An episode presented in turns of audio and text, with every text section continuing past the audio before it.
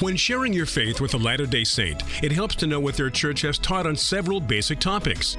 For this reason, Mormonism Research Ministry has provided its Crash Course Mormonism. Crash Course Mormonism includes concise articles highlighting what LDS leaders and church manuals have taught on issues that will probably come up in a typical conversation. You can find these informative articles at crashcoursemormonism.com. That's crashcoursemormonism.com. Viewpoint on Mormonism, the program that examines the teachings of the Church of Jesus Christ of Latter day Saints from a biblical perspective. Viewpoint on Mormonism is sponsored by Mormonism Research Ministry. Since 1979, Mormonism Research Ministry has been dedicated to equipping the body of Christ with answers regarding the Christian faith in a manner that expresses gentleness and respect. And now, your host for today's Viewpoint on Mormonism. What is sincere repentance in the context of Mormonism? Welcome to this edition of Viewpoint on Mormonism. I'm your host, Bill McKeever, founder and director of Mormonism Research Ministry. With me today is Eric Johnson, my colleague at MRM. We are looking at a conference message titled, Am I Good Enough? Will I Make It? It was a talk given by Elder J. Devn Cornish of the 70. And as we've been mentioning in the past few broadcasts, we're a little concerned by some of the promises that he's dishing out to his listeners especially when he raises the question, Am I good enough and will I make it? Yes, you are going to be good enough, and yes, you are going to make it. But then there's this qualifier as long as you keep repenting and do not rationalize or rebel. Now, on the bottom of page 33, in the third column, where this is found in the Ensign magazine for November 2016, which is a conference edition, he says all we have to do to receive this heavenly help, and this heavenly help he's describing here is the Mormon definition of grace, which in the context of Mormonism is an enabling power. Enabling the Mormon to do what? To truly repent and keep the commandments. That's what this enabling power is supposed to give the Latter day Saint. So when he says all we have to do to receive this heavenly help is to ask for it and then to act on the righteous promptings we receive. He says, The great news is that if we have sincerely repented, our former sins will not keep us from being exalted. Moroni tells us of the transgressors in his day, quote, But as oft as they repented and sought forgiveness with real intent, they were forgiven, end quote. Well, I think now we have to ask ourselves what does it mean to sincerely repent in the context of Mormonism? The Mormon Church has been very clear on this. According to the Doctrine and Covenants Student Manual, Religion 324 and 325, this is a 2001 edition, page 120. Repentance, however, requires that we forsake and turn completely from our sins and confess them. So, in order to truly repent or to sincerely repent within the context of Mormonism, a person must forsake and turn completely from their sins.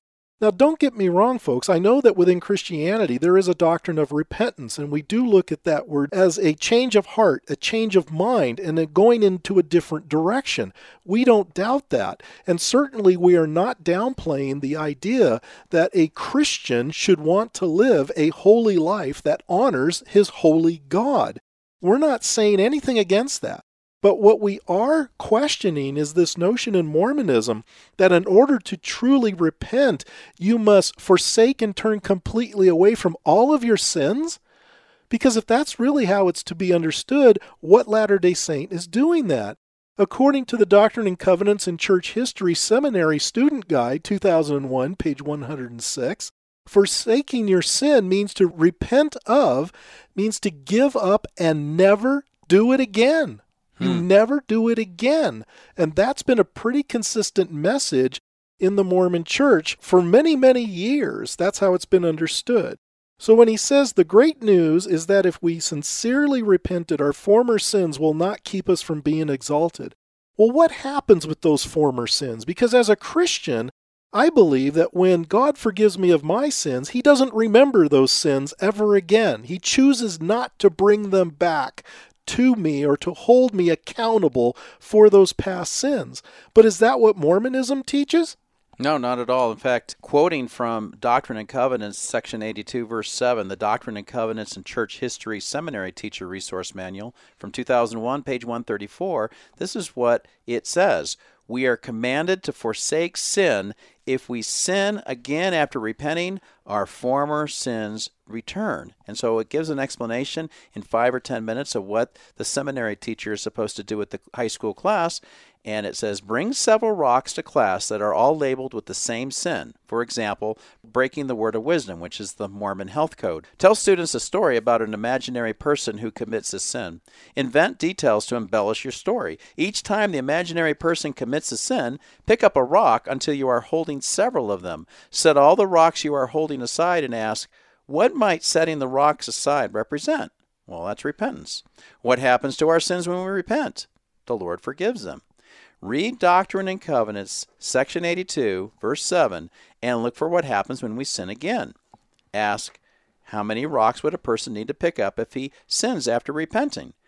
Answer, all that you were previously holding, plus a new one. Question, why do you think our former sins return?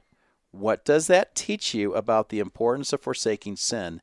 How can knowing this doctrine help you avoid sin? So, based on what it's saying here, when you put all of those other rocks down and you have to pick them up again because you've sinned again, you just added a new one to the pile and they've been added onto you, just like D&C 82.7 says, Bill. Well, this is what's confusing to me in listening to J. Devn Cornish, because what you just read is based on what is found in section 82 of the Doctrine and Covenants. If you confess your sin, you forsake it, you're going to be forgiven. But if you repeat the sin, your former sins return. How can you have any peace whatsoever that everything is okay and that you are qualified to get into the celestial kingdom? That's the problem I'm having. It goes on on page 34.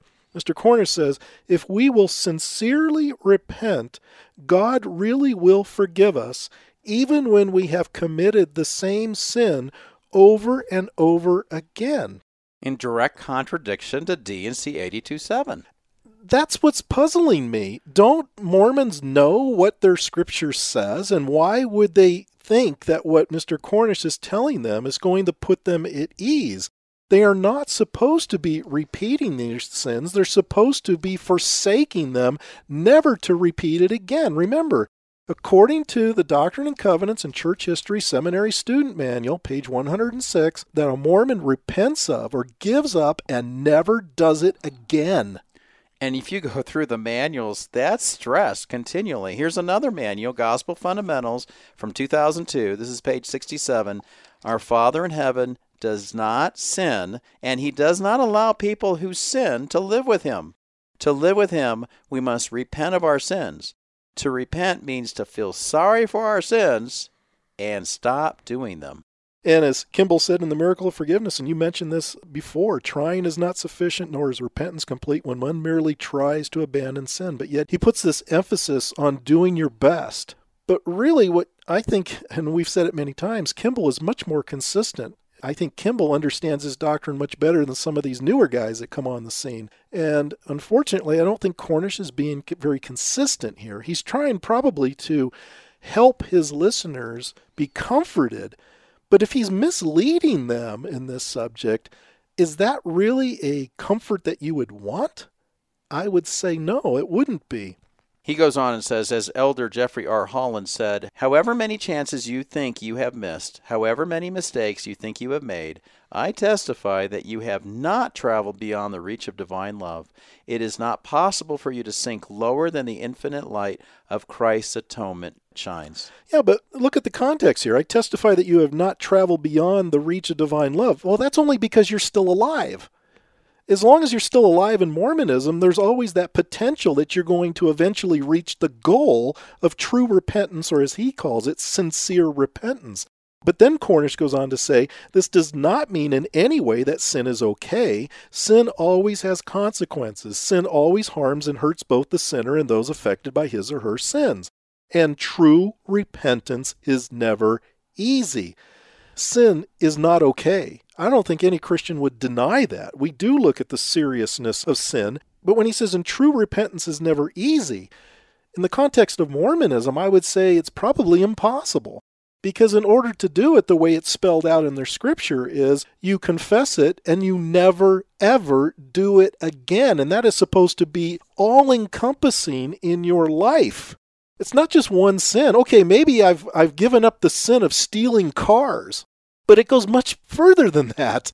It's not just the stealing of cars, it's all bad thoughts. It's anything that's not Christ like would be a sin, or anything that is in violation of a covenant that I have made in the Mormon church. And therein lies the impossibility of what they're expecting here.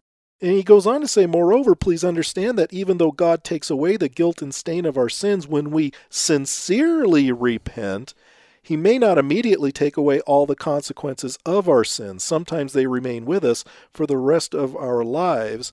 But the point I want to bring out is again the sincerely repent aspect. He uses that phrase more than once in his talk. He talks about sincerely repenting.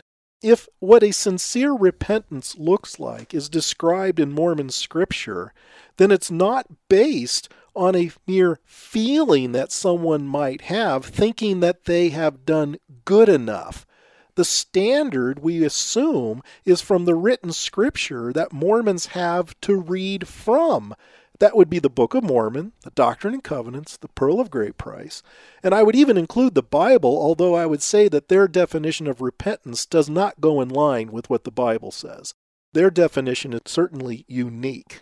And D&C 5843, which we've cited before in this series, says that the way that you know somebody has truly repented is that the sin will be stopped. You're not going to do it anymore. This is what Richard L. Evans, a 70, back in 1969, in October of 1969, Conference Reports, page 68, says, We all make mistakes.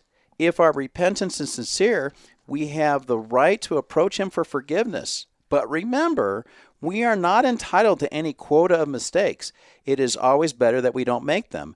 And surely we shouldn't go on stupidly or stubbornly repeating the same old mistakes over and over again. We ought to have learned our lessons. And yet, according to what we're reading here, it seems like it's possible to sin and then to be repenting and then be able to do the same sin again. It seems to go contrary to what previous leaders have said, as well as D&C 5843 and D&C 827. Well, George. Cannon, who served in the Mormon Church in the first presidency, made a comment on July 14, 1872, and this is found in the Journal of Discourses, volume 15, page 113.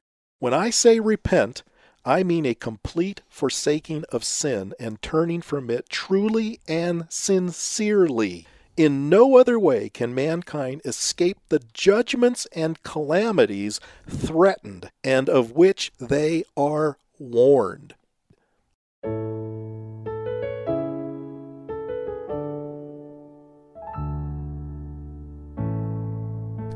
Thank you for listening. If you would like more information regarding Mormonism Research Ministry, we encourage you to visit our website at www.mrm.org, where you can request our free newsletter, Mormonism Researched. We hope you will join us again as we look at another viewpoint on Mormonism.